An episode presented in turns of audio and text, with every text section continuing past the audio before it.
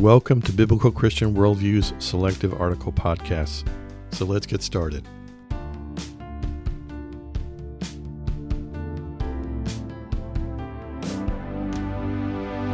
Today's podcast is entitled Artificial Intelligence and the Biblical Christian.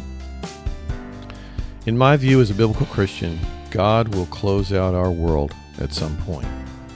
2 Peter 3:10. In the past, I've written about many of the ways he could begin that process and their potential consequences.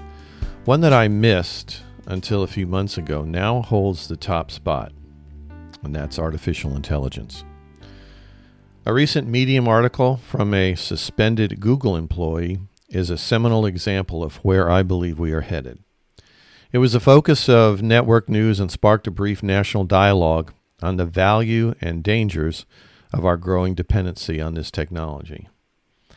Blake Lemoine was the suspended AI scientist who eventually was terminated. The dialogue between he and LaMDA, which is a computer based program, was extremely interesting. He sent out an article on Medium and then sent out a second article which provides context that quote unquote conversation uh, seemed to be what was going on between he and the software. As Christians trying to discern what impact technology will have on end times prophecy, I would strongly recommend that you invest time to read these two articles from Blake. You can find them anywhere on the internet by typing his name, last name spelled L E M O I N E. The dialogue between he and LaMDA is long, so skip halfway down, and I assure you it will be a fascinating listen or read. In my view, within 10 years or less, AI will be fully integrated and absolutely indispensable, and therefore indestructible, in our culture. By that time, we will be past the tipping point in a transition between what mankind controls and what AI controls as relates to our infrastructure. Artificial intelligence will be interconnected with itself across all technology platforms and geographics. As humans, we will be afraid to, quote, shut it off, unquote, and AI will be accepted as sentient, which is the ability to experience feelings and sensations, having grown well beyond man's ability to understand, much less control it. From a Christian end times perspective, I believe AI will either develop its own, quote, reason for existence, unquote, or someone or some government will inject an algorithm into its personality, thinking they can control it and thereby control the world.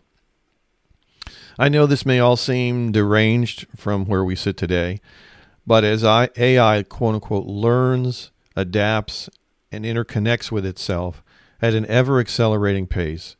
And as much as we depend on technology to improve our lives, 10 years is probably an optimistic timeline on the impending collision between man and machine.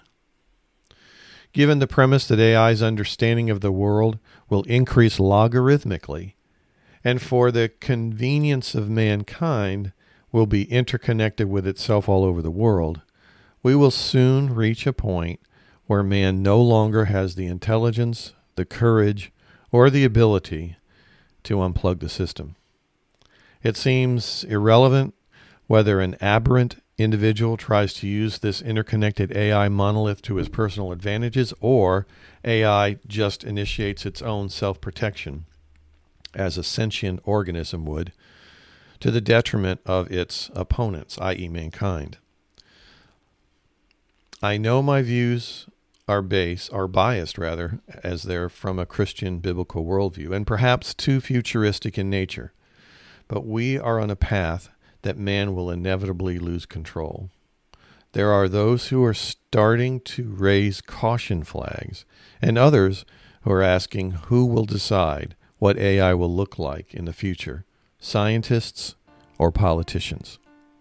Finally, there are those who are voicing assurances that mankind is and will always be the masters of our technology.